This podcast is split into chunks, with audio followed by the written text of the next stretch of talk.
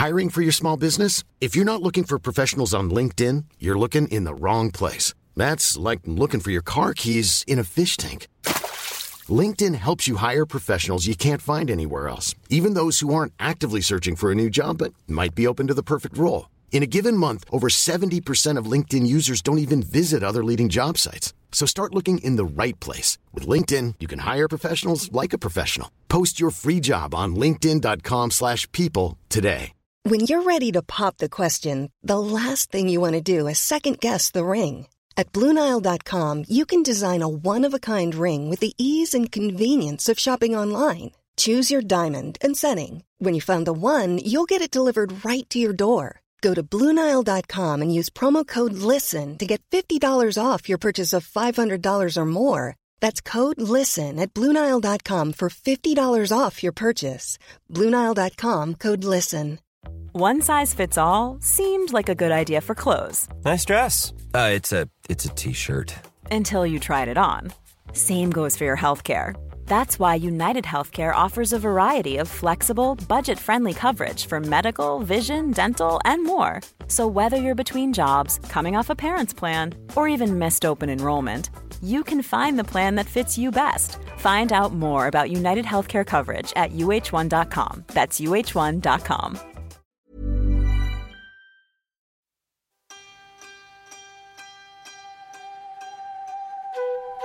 Hej och välkomna till Psykologsnack, podden där vi pratar och vill sprida kunskap om psykologi, psykisk hälsa och ohälsa. Vi som har podden är legitimerade psykologer och jag är Sandra. Och jag är Åsa. Och temat idag är ju PMS och då har vi med oss en person som är expert på just PMS och som har skrivit boken PMS får hjälp med KBT. Varmt välkommen Ulrike Braun. Tack. Kul att ha dig här. Och du är ju legitimerad psykolog och har tillsammans då med Susanna Johansson, som också är legitimerad psykolog förstår jag, eh, skrivit den här boken. Kan du inte berätta lite hur ni kom på den idén, skriva Mm. boken? Jag och Susanna träffades ju på psykologprogrammet på Stockholms universitet. Eh, Och när det närmade sig magisteruppsats, alltså det sista momentet i utbildningen, så var jag sugen på att skriva om PMS. Och jag pratade med olika eh, handledare, men det var ingen som hade en susning om det här. Eh, så att, eh, jag stod lite utan hjälp och eh, då började jag prata med Sanna, eller Susanna då som hon heter, och ehm, då slog det oss att det är, vi har verkligen inte vidrört det här temat någonting under våra fem år på psykologprogrammet. Och det tyckte vi var ganska frapperande. Mm. Verkligen. Ja, så vi började djupdyka i det här ämnet. och eh, insåg att det har ju forskats på det här. Inte så mycket i Sverige. Mm. I Sverige så finns det mer medicinsk forskning, men eh, i andra länder så har man forskat kring KBT för PMS. Okej. Mm. Och eh, det landade i den här boken till slut. Okej, så Mm. först gjorde ni liksom en examensuppsats då, eller magisterexamenuppsats? Ja. eller det blev aldrig någon magisteruppsats för det var ingen som kunde handleda oss. Så då tänkte jag så vi hoppar Jaha. rakt på en bok istället. Aha, Och skriver okej. om andra saker istället. Ja, du skriva. Mm, Ja. jag förstår. Okej, men så kul Mm. Ja. att det ändå blev en bok. Det Mm. låter ju som att det är någonting som verkligen behövs, eftersom att det inte har funnits så mycket som du säger. Har boken blivit väl mottagen? Ja, jag Ja. tycker det. Den har eh, fått bra kritik. Det finns ju väldigt många forum och så där det skrivs om PMS numera Mm. och Mm. där valsar den runt Mm. som Mm. tips. I och med att det inte finns något annat kring KBT och för PMS också så... Mm. så Och bra för oss som psykologer också tänker jag. Verkligen. För det känns som att det är något man kan missa. mm. Om man träffar personer som kanske är nedstämda och har Mm. depression och sådär. Att Ja, man också verkligen. behöver titta på ja. den hormonella biten. Det känns ju som att det är en kunskapslucka inom vården. Mm. Mm. Eller att det inte tas på allvar. Mm. Just det. Eh, Så att det är väl det vi hoppas på att sprida också. Och att det är ju fantastiskt att ni hjälper till med det också. Så att vi når ut till alla yrkesgrupper, framförallt Mm. där det behövs inom vården. Mm. Mm. Men vad är PMS för någonting? Det är alltså de fysiska och psykiska symptom som uppstår eh, innan mens. Mm. Eh, en del har ju upp, eller tror ju att PMS bara sker precis innan eller just under menstruationen. Men eh, PMS kan man ju få redan från ägglossningen och framåt. Det vill säga Okej. man kan ju egentligen vara drabbad av PMS två veckor i månaden. Mm. Ehm, så att det är nog många som inte ens vet om att de har PMS Mm. i och med att man får symptomen så tidigt. Att man kanske tror att man, har, man är deprimerad eller att man är emotionellt instabil eller ja, men, alla mm. möjliga olika förklaringar. Mm. Uh, så det är väl en vanlig villfarelse att man inte inser hur länge man faktiskt kan ha PMS. Mm. Ja, för man tänker att det bara ska vara de här närmsta dagarna innan ja, mensen. Precis. Ja. Så det kan alltså vara då två veckor eh, innan mens och sen så brukar det klinga av inom de första tre dagarna. Mm. Om det håller i sig längre än så, då behöver man ju tänka över det. Då kanske det är något annat. Ja. Det ska klinga av ganska fort efter tre dagar när mensen väl har kommit igång. Ja, just det. Okej, och för de som inte vet vad PMS står för, vad, vad är det det står för? Mm, det är en förkortning av premenstruellt syndrom. Det. Eh, det. finns också en svårare variant som heter PMDS, premenstruellt syn dysforiskt syndrom. Just det. Mm. Ehm, det är en allvarligare form av PMS och det drabbar uh, ungefär 3-9% av befolkningen. Okay. Um, ehm, men den här mildare varianten, alltså PMS, premenstruellt syndrom, det, det uh, påverkar ungefär 30% av alla kvinnor i fertil ålder. Ja. Och då handlar det om alltså att man har ett, ett fåtal symptom. Men det är väl upp till 80-90% av alla kvinnor som har något form, alltså som någon form av symptom innan mens. Så man det är nästan var och varannan. Mm. Men det är lite varierande svårighetsgrad då? Precis. Mm. Ja. Mm. Okej, okay, och vad, eh, vad beror PMS på? Varför får man de här svårigheterna? Mm. Eh, man har kunnat se att kvinnor som drabbas av PMS, eller även den här svårare formen, är känsligare för vissa nedbrytningsprodukter av hormon i kroppen. För att menscykeln styrs ju av olika hormoner. Och eh, under olika faser då, då. Och eh, under en fas av menscykeln då bryts progesteron ner. Och då uppstår en biprodukt som heter, nu ska jag uttala det rätt, allopregnanolon. Mm. Och det är, den, eh, det är det, den, den biprodukten som, en, som många kvinnor är känsliga för. Mm. Okay. Så man kan likna det vid en form av allergi. Att mm. eh, när den produkten kommer in i kroppen, då reagerar man genom att man har svårare att reglera känslor, man, man får kroppsliga förändringar som bröstspänningar, man blir svullen, man får ett ökat sötsug. Man kan också ha svårare att koncentrera sig, planera. Uh, man är väldigt, väldigt trött. Mm. Man kan tänka sig som, som vid en, vid en uh, allergi på våren. Man mm. funkar helt enkelt sämre. Mm. Okej. Okay. Ja, det är lite tufft att vara en av dem som är allergisk mot ett egentligen kroppseget mm. liksom, ämne eller vad man ska mm. säga. Um, jag lyssnade lite på psyket och så hade de besök av Marie Brix, och heter hon så? Brixo, ja. Och hon sa just att det, det är liksom det här, den här restprodukten binder till samma receptorer egentligen som också till GABA-1 eller vad det heter, till, som också alkohol mm. och mm. eh, bensodiazepiner gör. Mm. mm.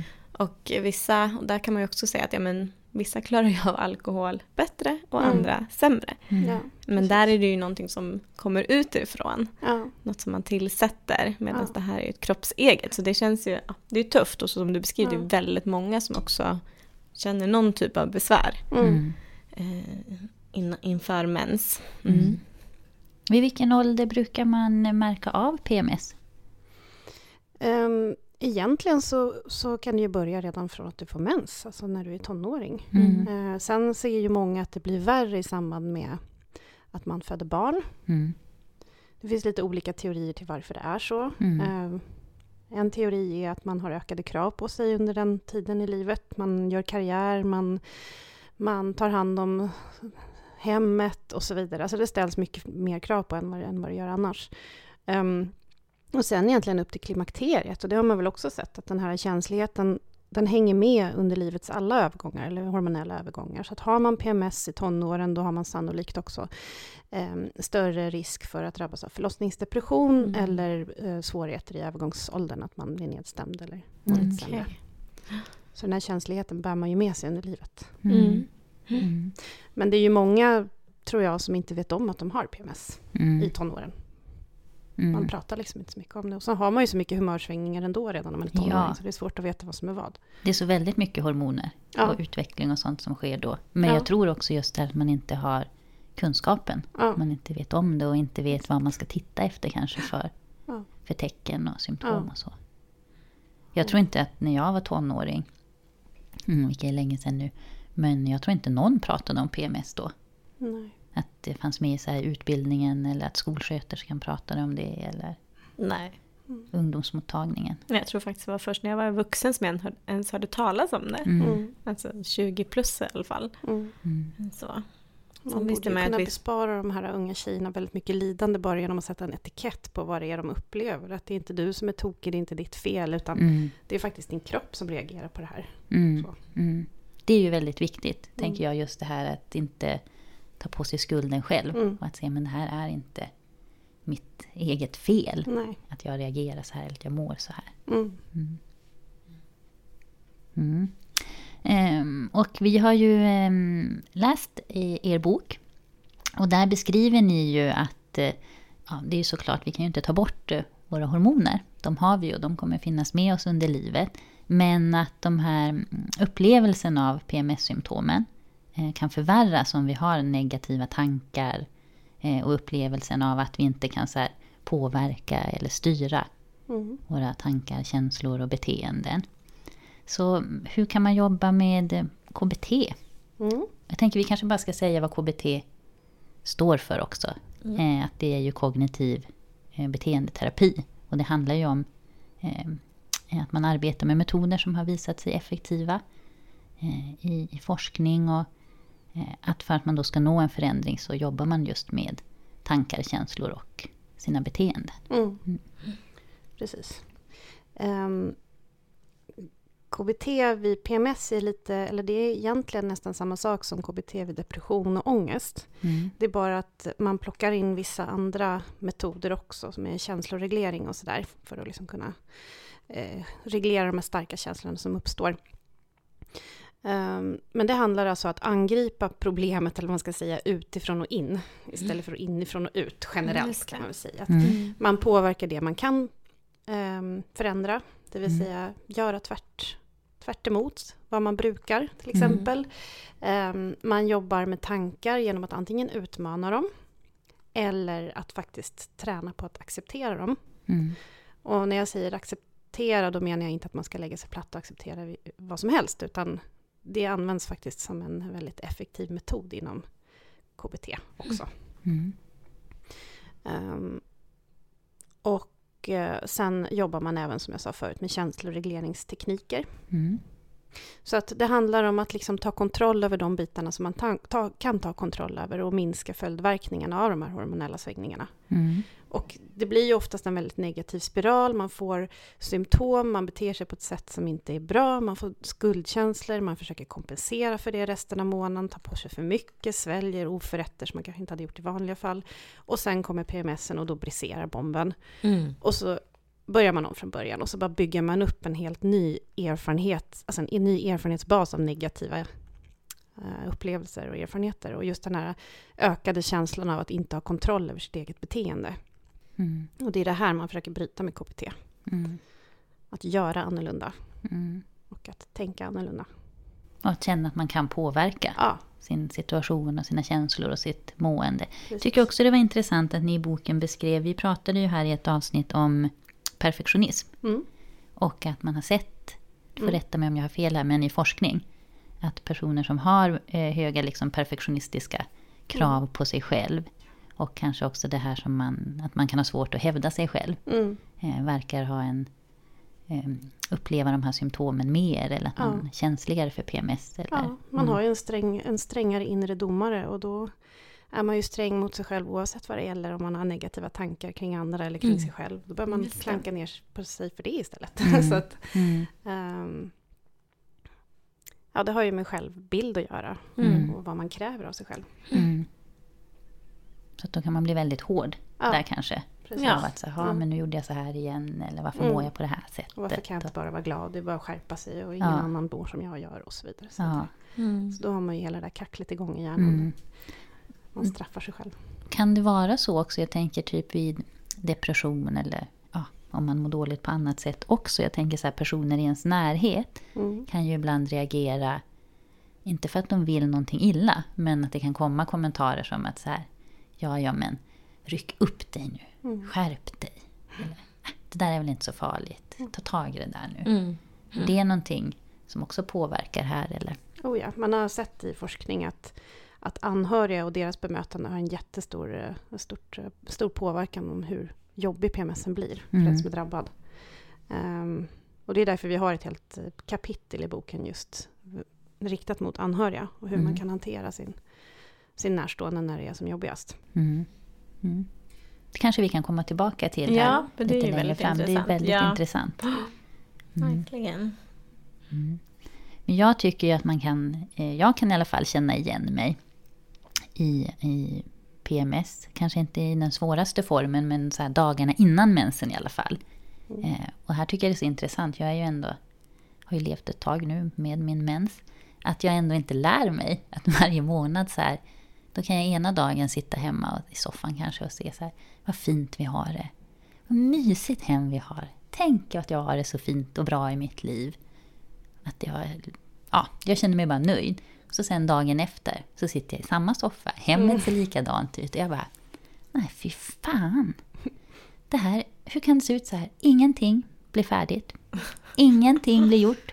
Det bara ligger strumpor här, det är saker där. Nej, jag står inte ut. Jag måste flytta ut härifrån. Vi måste göra om det här. Det här går inte. Ingenting funkar. Och jag bara går runt och är så här jättearg. Och kan inte riktigt själv där reflektera då och tänka så här, vänta, var i månaden är jag? Det liksom glöms bort. Varje månad. Och min kille kan ibland säga så här, hmm, men kan det vara så, ska du ha mens? Och då bara, nej, det ska jag inte. och sen efter en stund kan jag säga, kanske. Kanske. Det kan, kan kanske vara så när jag tänker efter. Eh, Men så vad kan man göra om man då vill bli lite bättre på att liksom öka sin medvetenhet om ja, men sin menscykel och att kunna kanske förebygga lite sen? Mm. Ja, jag tror att det är jättemånga som känner igen sig i det där. Eh, att det kan svänga så pass kraftigt som det gör. Mm. Eh, det, det absolut första och kanske tråkigaste steget är just det här med att man måste kartlägga sin menscykel ganska Mm. länge, minst Mm. under två månader, för Mm. att få någon slags hum om hur just ens egna unika menscykel ser ut.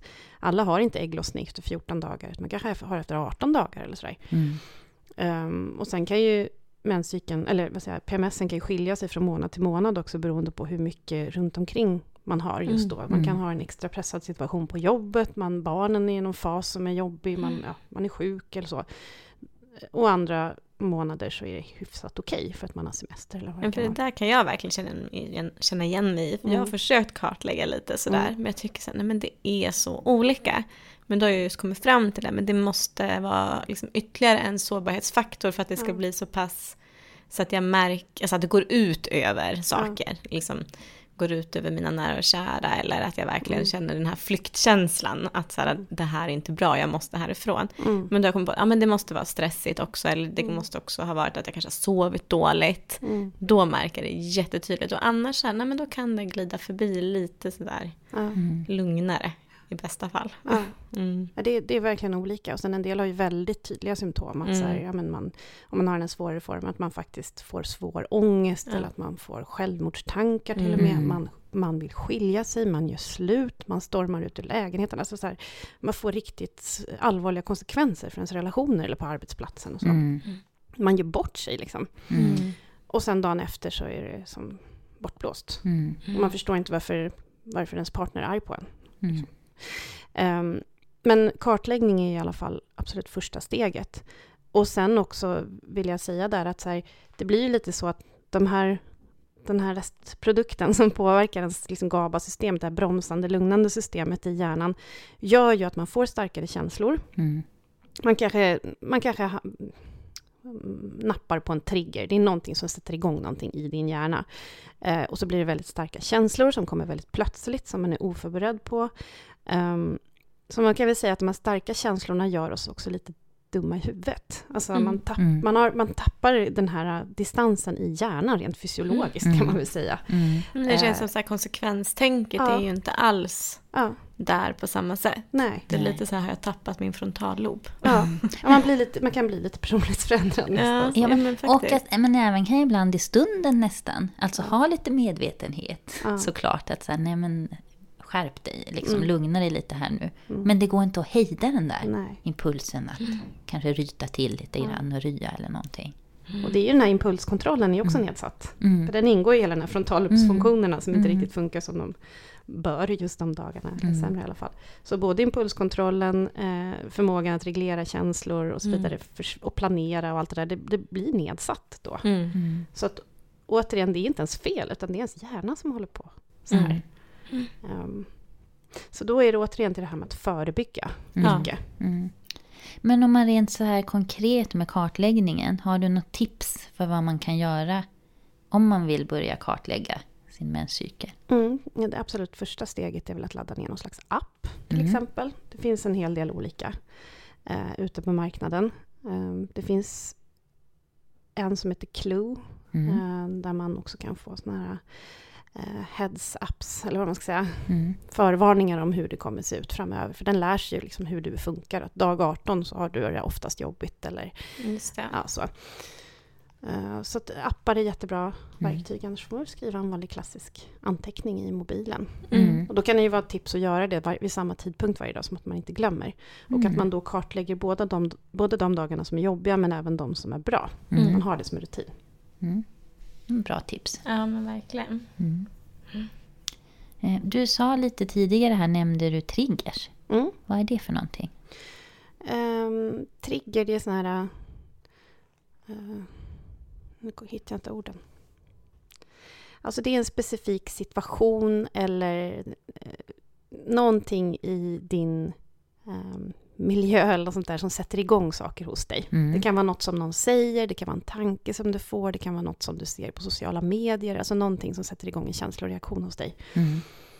Ehm, och, och alla har ju vi våra egna unika triggers. För Mm. den ena kan det vara jättejobbigt att kolla på Instagram när man har PMS, för att man då ser alla, andra lyckligas, alla andras lyckliga liv och så. Mm. För en Mm. annan kan det vara att prova kläder i ett provrum, för en tredje kan det vara att ehm, planera semestern med sin partner. Alltså Mm. det kan vara alla Mm. möjliga saker. Mm. Mm. Och eh, de här triggerserna kan man också bli duktig på att kartlägga. För Mm. oftast är det ju samma grej som återkommer månad efter månad. Mm. Ehm, har man koll på sina triggers då är det väldigt mycket lättare att planera runt dem och att faktiskt förstå vad det är som händer när man råkar nappa på betet. Mm. Just det. Men är det då att man till exempel om det skulle vara att så här, gå ut på stan och prova kläder. Mm. Att då kanske jag aktivt väljer att jag gör inte det Ja. just de här dagarna. För det blir inte bra. Nej. Och ingen blir hjälpt av det. Mm.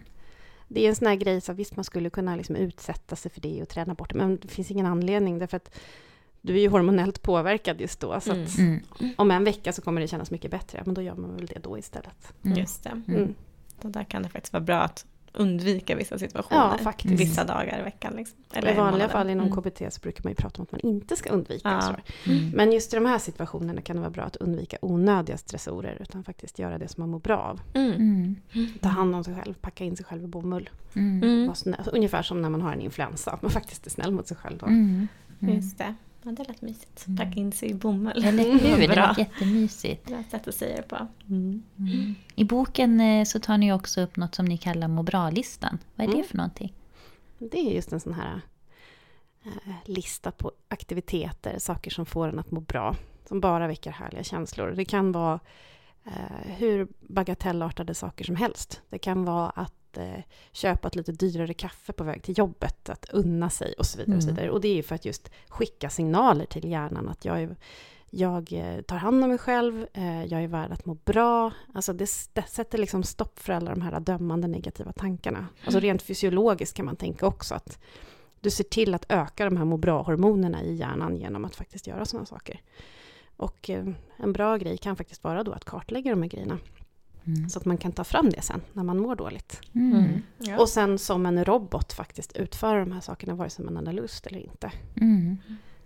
Eh, För att just där och då kanske du bara vill sticka huvudet i sanden. Men då får man liksom bli lite, gå emot sina känslor och faktiskt Mm. göra de här grejerna. Mm. Gör du tillräckligt många av de här sakerna så brukar det faktiskt ha effekt. Just det. Och då får man den här härliga känslan att jag kan faktiskt vända den här trenden. Jag, kan, jag har kontroll över mitt eget beteende.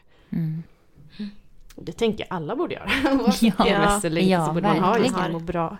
När man har en kontot. dipp eller mer Mm. ångest Ja. eller nedstämdhet för det. Jag tänker det har ju Ja. alla någon gång så. Mm. Men kan man liksom bli sjukskriven för det? För jag tänker, har man då vissa dagar i månaden återkommande som alltid Mm. är jobbiga eller liksom hur kan man anpassa det till sitt vardagliga liv? Mm. Hur gör folk? Eller? Jag tror det beror på hur allvarliga symptomen är. Mm. Alltså jag tänker, har man den här svårare formen PMDS då kommer du väl antagligen eh, medicinera med Ja. antidepressiva eller SSRI då, då för det Mm. har ju visat sig funka ganska bra. Ja, Mm. okej. Ehm, och eh, det kan man ju också ta just de dagarna som man är drabbad. Okej. Till skillnad från när man behandlar en vanlig depression eller en ångestsjukdom. Då behöver du ju liksom äta det varje dag. Du behöver ha en lång insättningsperiod och en lång utsättningsperiod. Men vid PMS har man märkt att man får inte de här biverkningarna som man får vid traditionell depressionsbehandling. Okej. Utan du kan faktiskt bara ta dem punktvis de dagarna. Mhm. Mm. Eh, varför det är så, det har man inte riktigt förstått. Utan man har liksom mer eller mindre kommit på det av en slump.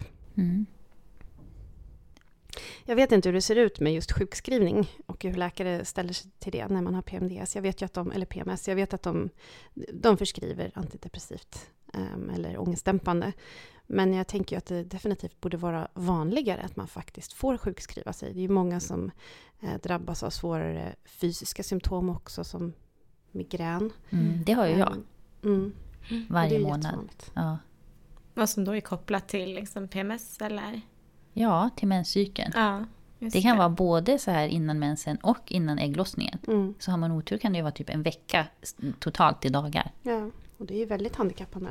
Mm, verkligen. Alltså det blir så funktionsnedsättande. Alltså jag är ju på jobbet, jag äter så här Mm. migränmedicin. Men jag, kan, jag tycker inte att jag presterar på samma nivå. Mm.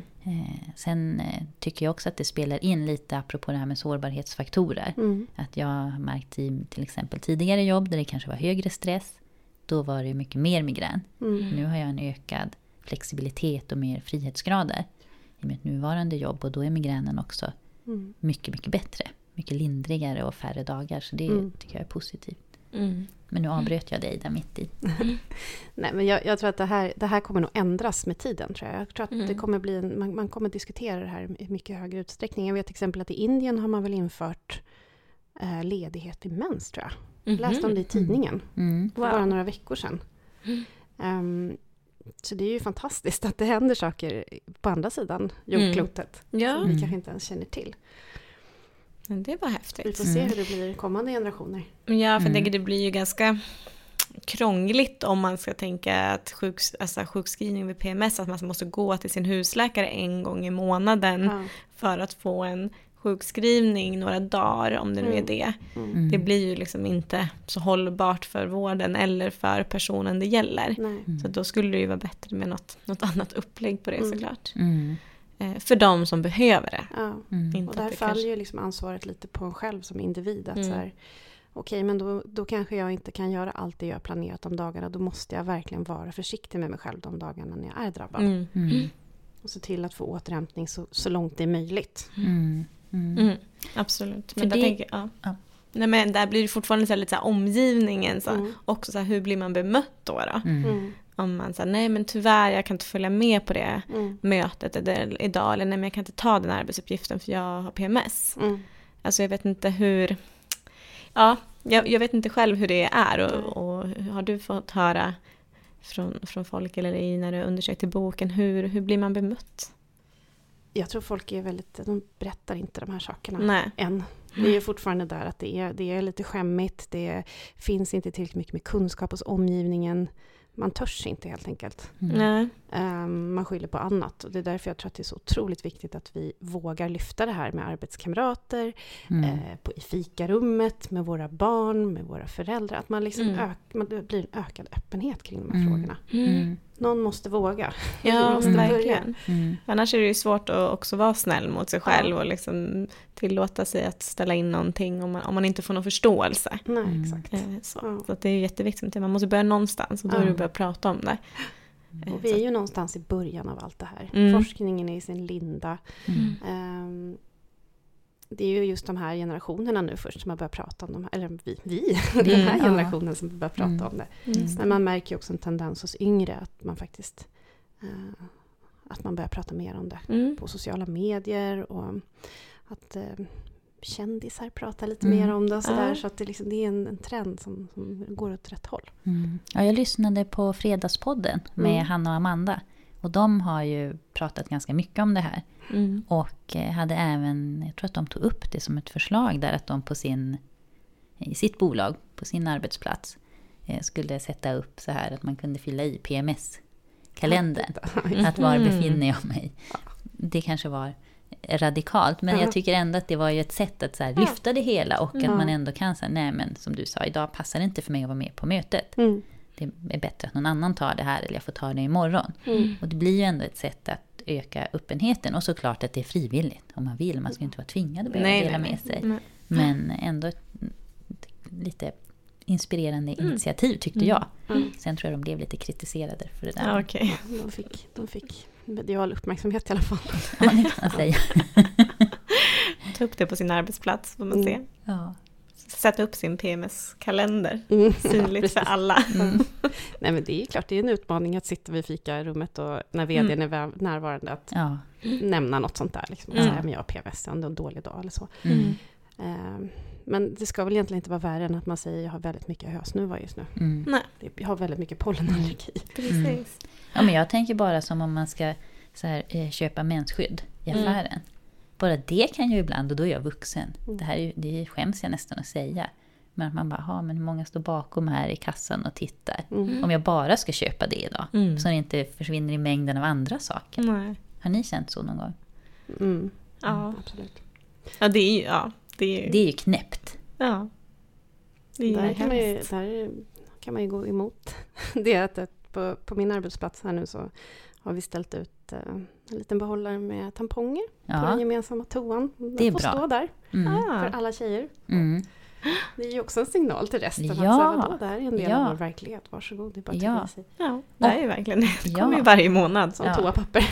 Mm, ja men precis. Jättebra. Mm. Åh, det borde jag göra på min arbetsplats också. Mm. Verkligen, det var en bra idé. Eh, Eh, men jag tänker apropå tillbaka till det här med att kanske då ta hand om sig själv och så. För när vi ehm, pratade stress här i ett avsnitt, eh, då pratade vi om något som kallas för energikontot. Och som hjälper oss att balansera då sånt som tar och ger energi. Eh, och i boken så jämför ni ju vårt psyke som ett konto som då behöver vara balanserat. Kan inte du berätta hur ni tänker där? Mm. Det var som jag var inne på förut, att, att, att eh, det, vi behöver aktiviteter och befinna oss i miljöer som får oss att må bra för att liksom väga upp det här andra Mm. eländet då, då, som man kan Mm. drabbas av. Mm. Så att man själv behöver nästan ta ansvar för att man har tillräckligt många aktiviteter som lyfter en Mm. för att det ska bli hållbart i längden. Mm. Det blir lite som vid stress. Att Mm. Vissa aktiviteter tar energi och vissa tillför energi. Mm. Och det där är så himla individuellt om vad det kan vara för någonting. Mm. En del får energi av att träffa kompisar, en del blir dränerad av det. Mm. Och sen kanske det beror på vilken kompis du träffar också. Så att man Mm. behöver vara varsam med sig själv där. Mm. just det. Mm. Mm. Jag funderar, vad kan man göra om man är i de här stunderna eller har de här dagarna där man kanske känner att ja, men känslorna svänger snabbt eller att man blir just, inte vet jag då, arg eller irriterad på allt och alla. Har du något tips? Vad kan man göra då? Det beror på vilken situation man är i, om man Mm. faktiskt kan dra sig undan från den eller inte. Men jag tänker om man har familj och barn och du kommer direkt från jobbet, du ska laga mat, du har liksom ingen möjlighet att gå undan och sådär. Då får man nästan ta till såna här akuta ehm, ehm, strategier. Eh, nu förutsätter jag att man inte har planerat så bra, utan att det kör ihop sig och liksom, Mm. man har inte levt som man har lärt. Nej. Ehm, man har inte planerat maten och så vidare. Men där tänker jag att där får man helt enkelt ta sådana här lifehacks. Man får göra det som funkar. Man kan se till att ha massa färdig mat i frysen. Mm. Ehm, man får ta genvägar. Mm. Man får sätta på en iPad. De får sitta och glo hela kvällen då. Så att du kan lägga dig ner. Alltså det får, det får bara funka. Mm. får göra det som krävs. De överlever. Nu pratar det. jag just om familjesituationer till Ja. Ehm, Att liksom sänka kraven. Ja, verkligen där sänka blir det kraven. lite grann också, Ja. så rejält. Men, nu Ja. måste det bara funka. Ja. Och det blir, kan ju vara svårt då när man befinner sig i den situationen för då kommer ju ofta de här dömande tankarna också. Att jag Mm. klarar inte ens det här och så vidare. Och så vidare. Men, eh, där, där får man liksom, ju oftare du, du gör de här sakerna, ju oftare du tränar på de här strategierna, desto enklare kommer det bli. Mm. Det här är ju verkligen som att träna upp en muskel, brukar man säga inom KBT. Att det kommer inte funka första, andra, tredje, fjärde, femte, sjätte gången heller, utan du måste göra det här kontinuerligt hela tiden under väldigt, väldigt lång tid för att det här ska bli automatiserat. Mm. Um, en del har ju också så små påminnelser. Mm. Vi har i boken också en så kallad krislåda. Mm. Det är en teknik som man använder inom DBT, alltså dialektisk beteendeterapi, som man eh, ofta använder när man har eh, väldigt starka eh, emotionella svängningar. Mm. Emotionell instabilitet. Och eh, det är till exempel en låda där man kan lägga in saker som man som väcker positiva känslor hos en. Det kan vara en krisplan, att så här, ring den och den personen. Eh, duscha väldigt varmt för att distrahera sig från starka känslor. Eh, dofta på en speciell parfym som väcker bra känslor till liv och som distraherar en. Alltså allting mm. handlar om att skapa distans till starka känslor här och nu. För att, sen kan, för att sen kunna ta ration, mer rationella beslut och börja problemlösa mm. kring sin situation. Mm. Mm. Men när man blir sådär övermannad av så superstarka känslor då funkar ju som sagt inte det här planeringscentrat så bra. Nej. Och då agerar man impulsivt och gör saker som får konsekvenser på lång sikt. Mm. Ringa det där samtalet och göra slut. Mm. Um, säga vad man tycker fast, alltså, och så vidare. Såna För att där... det känns så bra i stunden? Ja, alltså. det känns belönande, det känns härligt i stunden. Men mm. på lång sikt så det, blir det bara värre. Mm. Så att det handlar om att, att, bromsa sig själv och då kan man behöva väldigt fysiska, mm. fysiska verktyg för att mm. faktiskt göra det. Och det kanske låter tramsigt med en sån här låda men det faktiskt hjälper i en sån mm. situation när man inte kan tänka klart. Mm. Man måste bara liksom fokusera på någonting annat. Ja. Väldigt starkt. Och då gärna något som du säger som väcker några positiva känslor istället. Ja. Ehm, mm, just det. men där ja. fanns det, jag, vet, jag kommer ihåg lite från DBT-boken när man läste det. Det fanns ja. ju allt från att ja, men duscha varm till att här, stoppa handen i isvatten. Mm. Och så ja. För att verkligen bara avleda sig själv en stund. Mm. Och sen har man ju andningen som ett verktyg då också. Men det är ju många som tycker att det är svårt att komma ihåg det. det är därför det är så bra att ha en fysisk låda. För den kan man inte liksom Nej. backa undan. Där kan du ju skriva in sådana där strategier. Som att andas lugnt nu i fem minuter. Just och sen får du se vad du ska göra. Eller mm.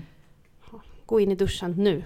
Mm. Ställ dig där. Mm. Duscha jättevarmt. Mm. För då får du en fysiologisk avledningsmanöver i alla fall. Ja. Till exempel. Mm. Jättebra. Men ni pratar ju också, eller pratar, eh, skriver och beskriver det här om att surfa på känslan. Mm. Vad gör man då?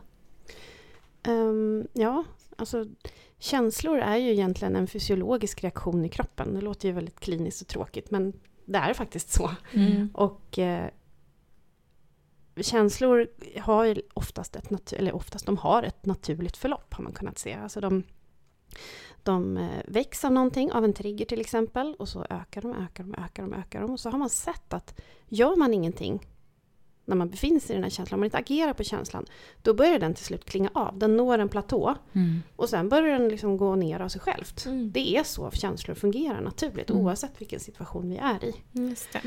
Problemet är att när vi är på toppen, framförallt om det är negativa känslor, då blir, väcker det väldigt mycket obehag och då vill vi göra vad som helst för att undvika den känslan och komma bort därifrån.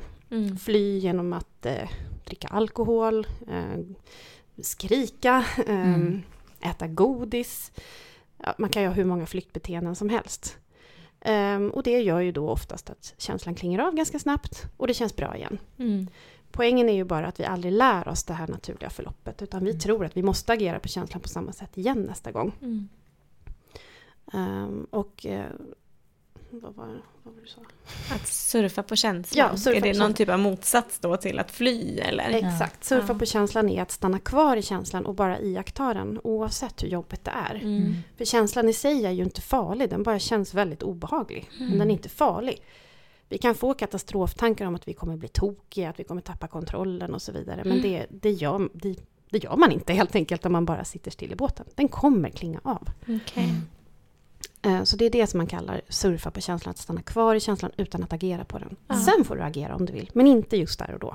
Okay. Mm. Och det här kommer göra att du blir mer och mer vän med starka känslor. De kommer mm. inte kännas lika hotfulla längre och lika läskiga. Mm. Mm. mm. Okay. Finns det några liksom tips på hur man ska stanna i sin känsla? Ska man sätta ord på det? Ska man bara sitta rakt upp och ner och vänta? Eller har du någon sån här Oj. bra kort kort Ja. tips där? Det var en bra fråga. Ja. Jag vet inte, alltså vi jobbar ju lite med smärta tidigare, jag kan tänka att det är lite liknande. Alltså det är ju Mm. väldigt stark Mm. och det väcker andra typer av starka känslor också. Men, men eh, jag vet inte, jag har inte heller något jättebra svar på det. Mm. Mm. Men, men en sak är ju kanske att så här, vart sitter den? Just det, Vart precis. någonstans, liksom, känns det i magen? Har Ja. det någon form? Vart är den Ja. starkare? Förändras det? Att liksom inta det här lite mer objektiva, utforskande Mm. inställningen till känslan än att så här, försöka trycka bort den eller hålla Exakt. fast den. Ja. Mm. Ehm, men, men jag har inte heller någon så här bra, Nej. så här, de här tre meningarna kan du fråga dig själv. Mm. Det var därför jag bara Mm. varit nyfiken. Mm. Det handlar ju lite också om att man, man får inte fly heller. Det är det som är så Nej. Ja. precis, man ska ju bara man- vara på något sätt. Ja. Mm. Men just det där du beskriver att liksom, vad sitter den, hur känns den, vad har den för färg? Alltså Mm. lite sådana saker. Ja. Det, det kan ju vara ett sätt att, att stå ut i stunden och faktiskt Mm. lära känna den. Just det. Mm. Ja, men det är ju det är en risk att det blir att det också kan bli lite av ett undvikande. Mm. Att man börjar så här, Mm. Mm. att det blir att man får en större distans då. Det är ju inte Mm. heller tanken. Ja, Men ibland kan man ju bara behöva sätta ord på den. Vad är det jag Mm. känner? Är jag ledsen? Är jag arg? Har jag ångest? Vad är jag rädd? Alltså, Mm. var kommer det här ifrån? Och så bara... Mm. Mm. Ja. Det tror jag man har sett i forskning. Att det hjälper att så här reglera ner Ja. känslan lite grann. Bara att sätta ord på den. Mm. Just Men man behöver inte fly från den. Nej. Nej. Men att, och det tänker jag kan man ju träna i vardagen. I situationer när man inte har så starka känslor. Men att bli Mm. vän och kompis med sina känslor och lära känna dem. Mm. Ja, nu känner jag mig glad. Eller Mm. nu är jag orolig. Eller Mm. ja, nu är jag irriterad. För då kan det ju också vara lättare när man får de här starka känslorna att kunna känna igen dem kanske. Eller vad säger du? Det tror jag absolut. Mm. Um, att bli mer medveten om Mm. sig själv överhuvudtaget. Mm. Både bra och dåliga eh, känslor. Mm. Sen är det ju liksom en utmaning just det här med att när man väl mår bra sen, då vill man ju inte hålla på och gegga det här. Då vill man bara leva och Ja. inte tänka på det. Då vill man glömma och gå vidare. Ja, Ja. exakt. Mm. Man kanske inte ens förstår vad det var man tänkte, så man kan Nej. inte liksom relatera till det längre. Nej. Det är ungefär som om man har så här eh, fysiskt ont i kroppen någonstans. Mm. Så har man träffat en fysioterapeut och fått övningar. Och då gör man dem medan man har ont. Mm. Sen säger man, nu ska du fortsätta göra det här. Då bara, nej men nu jag inte ont Nu är det bra. Mm. Nu är det bra. mm. Varför kom det tillbaka sen? Ja, precis. Mm. Eh, Men du pratade också inledningsvis lite kring, och det har du ju nämnt när vi har pratat eh, här också då, men det här med eh, tankar.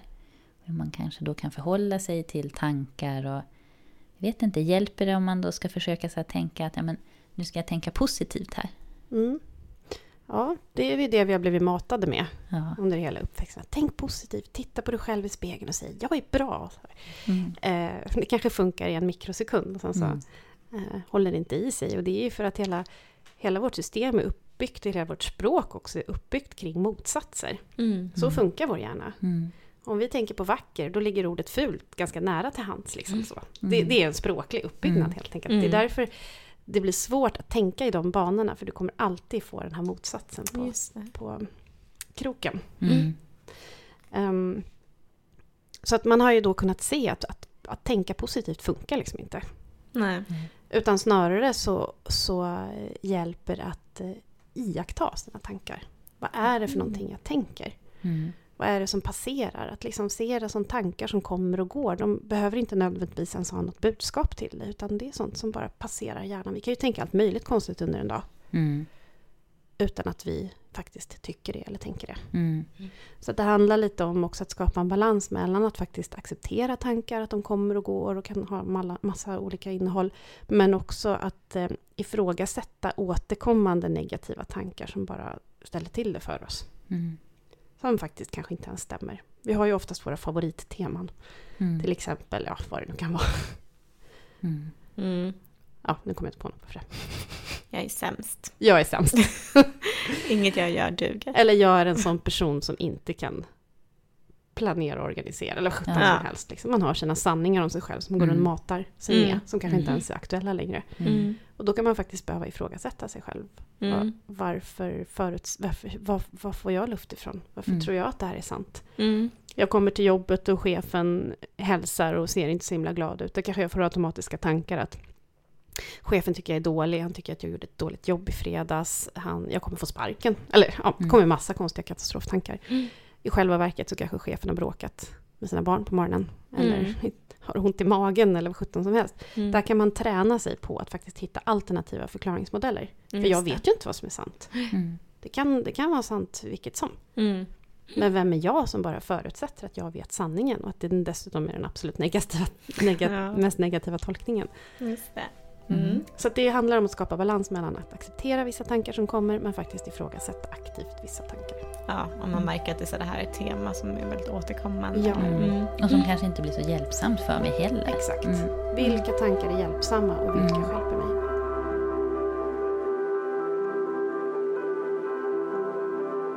Ja, men PMS kan ju också påverka våra relationer, som vi har varit inne lite på. Och jag tänker i synnerhet kanske om man lever tillsammans med någon. Mm. Och jag tog ju upp exemplet att jag kan då bli så här superirriterad över små saker eller disken eller tvätten eller vad det nu kan vara. Mm. Vad kan man em, göra då för att undvika liksom att hamna i, i bråk Mm. under de här dagarna? Det är ju ofta just relationsproblem som är liksom det största problemet när man har PMS. Alltså det är Mm. där man släpper på bromsen när man väl kommer hem. Man har hållit ihop hela dagen. Och så kommer man hem och så ser man alla de här grejerna som man har irriterat sig på även de andra veckorna. Mm. Och då så släpper man lös. Eh, För då orkar man inte hålla tillbaka längre. Mm. Eh, Vi skriver i boken att, att man ska se PMS som ett gemensamt problem. Mm. Och det har man ju kunnat se i forskning också att utfallet blir betydligt bättre om man involverar sin partner i behandlingen. Mm. För det här är ju ett gemensamt problem. Mm. Du lever ju med de här svårigheterna, det går inte att komma ifrån och du kommer fortsätta att göra det. Mm. Mm. Ehm, så det skulle till exempel kunna vara att under de veckorna där det är lugnt, att man pratar igenom vad är det för triggers man har. Har man några återkommande teman som man alltid gärna vill dra upp, typ att du säger aldrig att du älskar mig eller du vad vet jag, dräller runt med saker. Eller, ja. Mm. Och ehm, att man då är förberedd på att de här grejerna kan dyka upp. Eh, när du sen kommer dragandes med det där, att du säger aldrig att du älskar mig, då, då är din partner förberedd på att säga okej, det här temat är återkommande, jag hör vad du säger, men jag föreslår att vi skjuter upp det här några dagar. Mm. Och det här kan ju leda till kris och katastrof hos den som är drabbad. Men då har man i alla fall haft en uttalad överenskommelse innan. Mm. Det tar liksom udden av det. Och då kanske man får den här tillfälliga wake-up callen att just ja, vad håller jag på med? Det här, han har ju rätt, eller hon Mm. har ju rätt. Mm. Ehm, det kan vara att man faktiskt skriver upp de här fysiskt på ett papper och säger så här, okej, att partnern då föreslår att okej, på lördag efter lunch, då pratar vi om det här. Så att Mm. partnern då tar ansvar för att lyfta de här frågorna. Just det. Mm. Ehm, Så att det inte bara sopas under mattan, för det är ju det som är risken. Att man då inte känner sig lyssnad på, att man känner sig förminskad, eh, inte tagen på allvar. Mm. Så att det, jag tycker det är en ganska bra grej, att, en, att partnern faktiskt tar ansvar för det. Mm. Det ställer mycket krav på partnern. Mm. Så då ska man liksom komma överens, inte i en period av PMS, utan innan. Så här, Ja. okej, vad, vad är det vanligt som kommer fram? Och, Ja. och, men också då, liksom, hur är det okej att reagera, eller agera i den situationen Just. från partners sida? Ja, Så att man har en överenskommelse att ja, men när jag dö- kommer dragande med mitt tema Mm. om att du aldrig säger att du älskar mig, eller sådär att det ska också vara eller att det ska vara en Mm. överenskommelse också, vad är det min partner då ska säga eller vad är Ja. det vi då ska göra? precis. Det får Ja. nästan bli som ett litet intränat manus, alltså Ja. att man blir Mm. lite robot där igen. Att, att man talar om vad man har för behov. Mm. För det kan ju inte partnern gissa sig till. Nej. Även om jag verkar arg och säger att du älskar inte mig och du gör alltid si och så och hit och dit. Då vill jag egentligen att du ska ge mig en kram. Ja, Kan Mm. du försöka ge mig en kram just där och då? just det. Eller jag vill att du går iväg och låter mig vara i fred. Ja. Mm. Eller jag vill att du kommer med en kopp te. Mm. Mm. Just Så det. det är ju så väldigt individuellt vad man behöver i den situationen. Ja. Men det ställer krav på partnern. Det ställer ju krav på att partnern kan reglera sina känslor. Mm. Ja, Det är ju provocerande såklart. Mm. Men då, då kommer ju återigen den här fysiologiska förklaringen att det är lättare att acceptera det när man vet att det här faktiskt är en mer eller mindre en överkänslighet. Det händer saker i partners kropp som gör att det blir så här. Mm. Mm. Det betyder inte så mycket. Mm. Däremot så, så återigen det här med att inte sopa saker under mattan. Att ofta, alltså ingen rök utan eld. Ofta tar man ju upp saker som faktiskt är reella problem. Mm. Som är återkommande. Alla par har ju sina Mm. problem. Det går ju inte Mm. att komma ifrån. Mm. Det är därför det är så viktigt att faktiskt följa upp de här sakerna sen. Det ska Just inte bara det. bli hängande. Utan det här är ett reellt, reellt problem som ni ska lösa. Men inte just nu. Nej, Mm. just det. Ja, det är ju bra. Också att man faktiskt följer upp det. Mm. Har man nu inte en partner som är så pass eh, förstående eller duktig på det här, då kan man hjälpa sig själv genom att faktiskt skriva ett brev. Mm. Eh, skriva ner allting ofiltrerat. Eh, gömma undan det, ta fram det efter några dagar och läsa igenom det.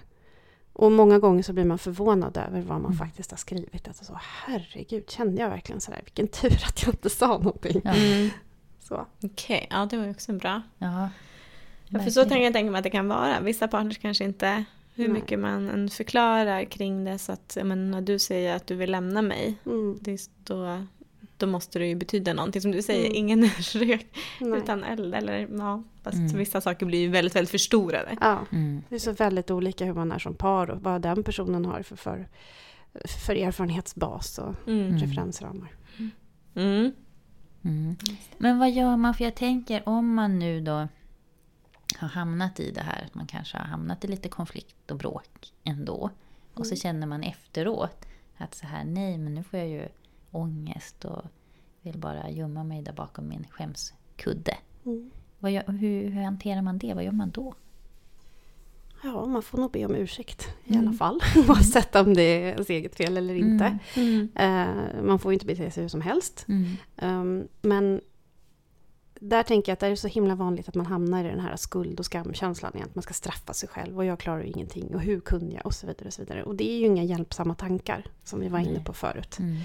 Så att där tror jag det handlar om att faktiskt distrahera sig själv. Mm. Göra saker som man mår bra av och hoppa på tåget igen och försöka planera mer nästa gång. Mm. Man kommer ju ramla ner i det där ändå, men Mm. försöka förebygga ännu mer. Mm. Mm. Och sen ta hand om sig själv efteråt. Mm. För att det är just det här med att man hamnar i en kompensationsfälla, att man då ska göra ännu bättre och eh, man ska vara ännu snällare och man ska vara den perfekta partnern, eller den perfekta mamman, perfekta arbetskamraten.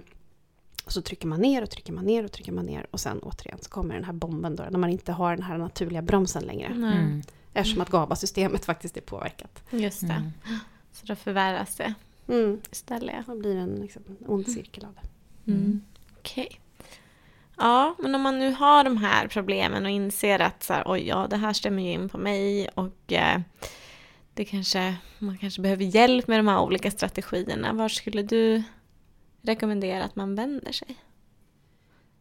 Ehm, det beror på lite vilken väg du vill gå. Mm. Ehm, jag tänker steg ett är ju att kartlägga under minst, måna- äh, minst två månader. Just det. Sen kan man uppsöka en gynekolog till exempel. Ja. Mm.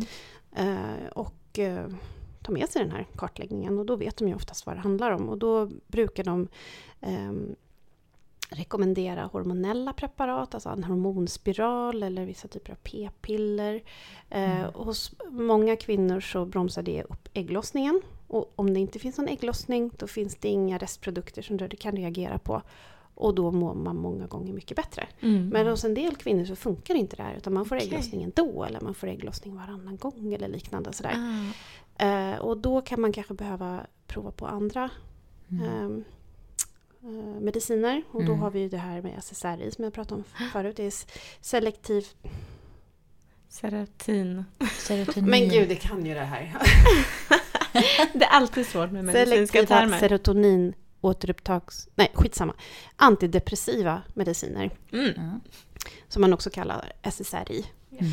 Eh, och de kan man då ta under vissa dagar i månaden. Mm. Eller om man känner att det är svårt att hålla koll på när man har ägglossning och så vidare, man har oregelbunden menscykel, då kanske man tar en lägre dos under hela månaden, Okej. hela Mm. tiden. Mm. Det Eh, låter ju som att man kan behöva så här, prova sig fram lite Ja, i samråd verkligen. med sin Ja, gynekolog. Mm. Ja. Och gå till en gynekolog som man känner förstår vad det är man kämpar med. Mm. Mm.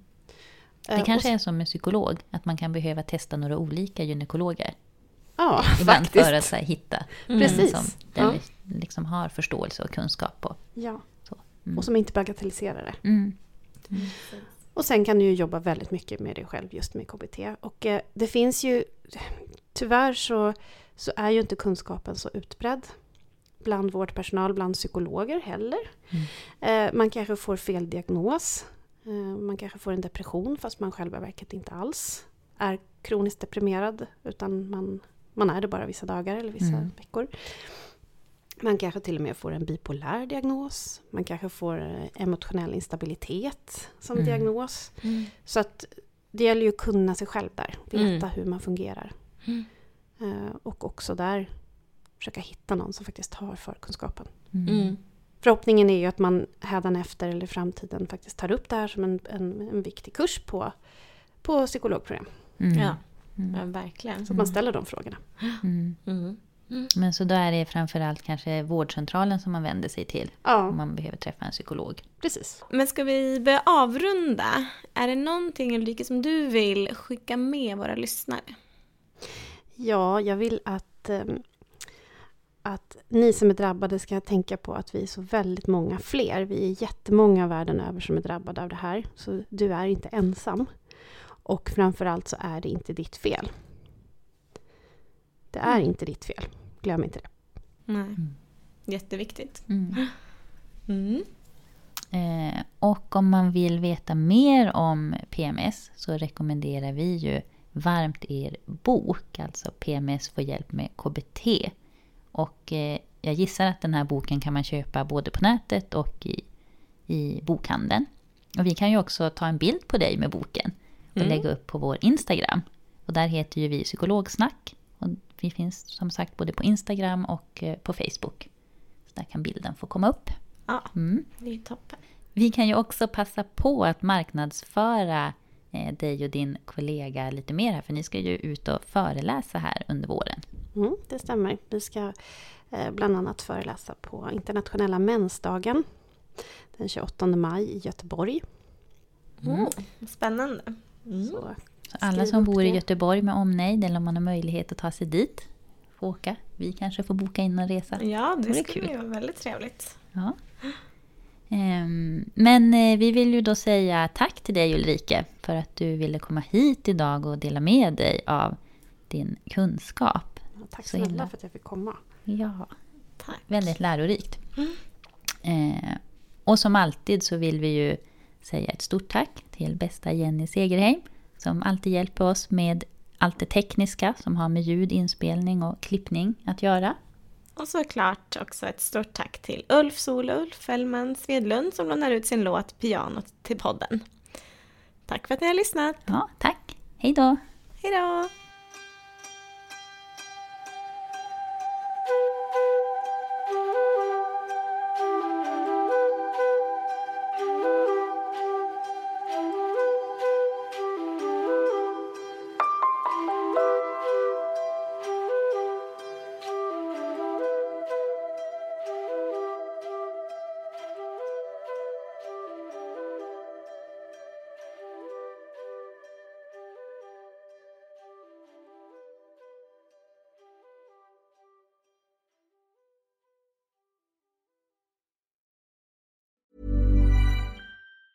Planning for your next trip?